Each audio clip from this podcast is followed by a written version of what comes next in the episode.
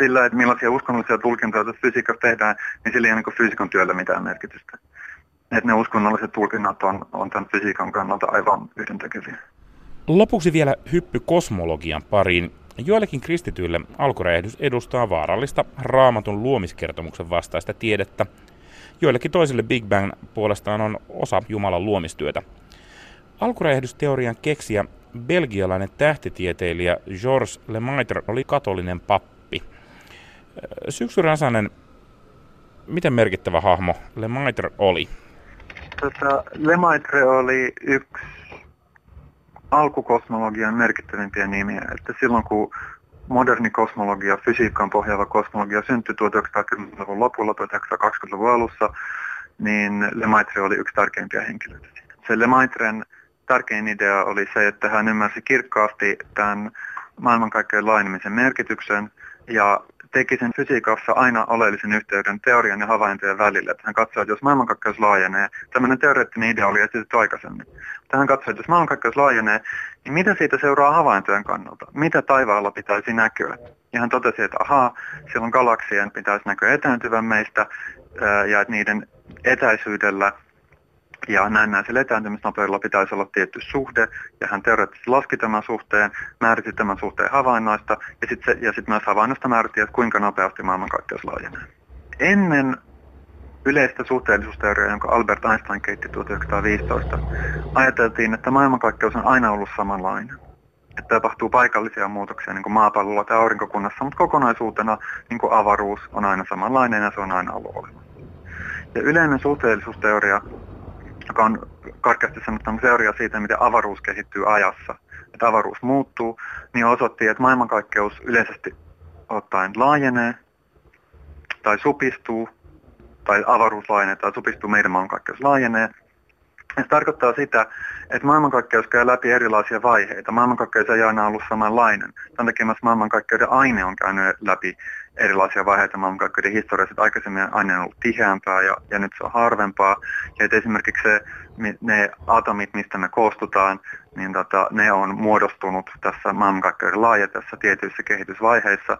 Että voi sanoa, että tämä idea maailmankaikkeuden laajenemisesta niin avasi ovet meidän näkemiseen osana maailmankaikkeuden historiaa.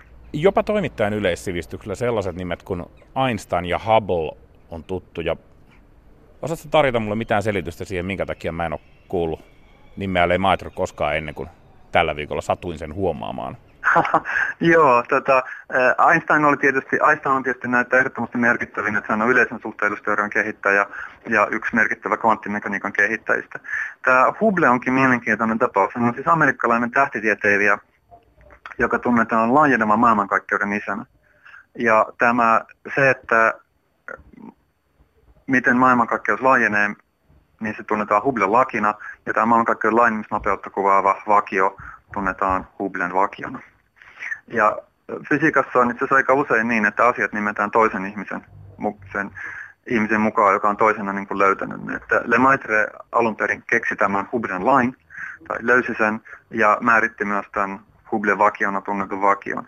Mutta Lemaitre julkaisi nämä löytönsä belgialaisessa tiedelehdessä, joka oli ranskan kielinen, ja sitä nyt sitten ei pahemmin tota, tuolla Iso-Britanniassa, eikä, mikä oli merkittävä tiedekeskus, eikä sitten myöskään Yhdysvalloissa, niin toimi pahemmin lueskeltu.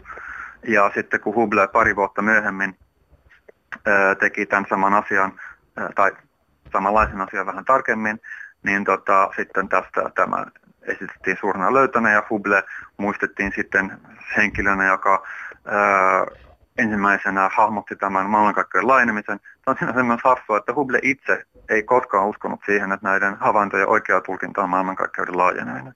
Kun taas Lemaitre lähestyi teoreetikkona tätä siltä kannalta, että teorian mukaan maailmankaikkeus, maailmankaikkeuden pitäisi laajeta, joten voidaan päätellä, että havaintojen pitäisi olla tämmöisiä, ja sitten todettiin, että havainnot todella ovat tällaisia. Että hänen ymmärryksensä oli tässä kyllä syvällisempää kuin Hubble. Tämä alkuräjähdys on aika helppo nähdä luomisen hetkenä. Maitre itse vastusti tätä ideaa, että hän halusi pitää tämän fysikaalisen ajatuksen maailmankaikkeuden alusta erillisenä tämmöistä uskonnollisista tulkinnoista. Ja Lamaitre itse esitti asian niin, että hänen mielestään Jumala on piilossa ihmiseltä. Että ihminen ei suoraan pääse yhteyteen Jumalaan ja että nämä fysiikan lait on tämmöinen niin kuin verho, ää, ihmisen ja, ja Jumalan välissä. Ja että tämän takia ei pidä ruveta tekemään tämmöisiä johtopäätöksiä, että nyt nämä näin nuo fysiikan löydöt sitten vahvistavat jotain uskonnollisia näkemyksiä. Ja mä oon ymmärtänyt, että Lemaitre keskusteli tästä asiasta myös Paavinkin kanssa. Kyllä joo, koska sitten kun tämä maailmankaikkeuden laajeneminen havaittiin, tämä oli siis valtava mullistus.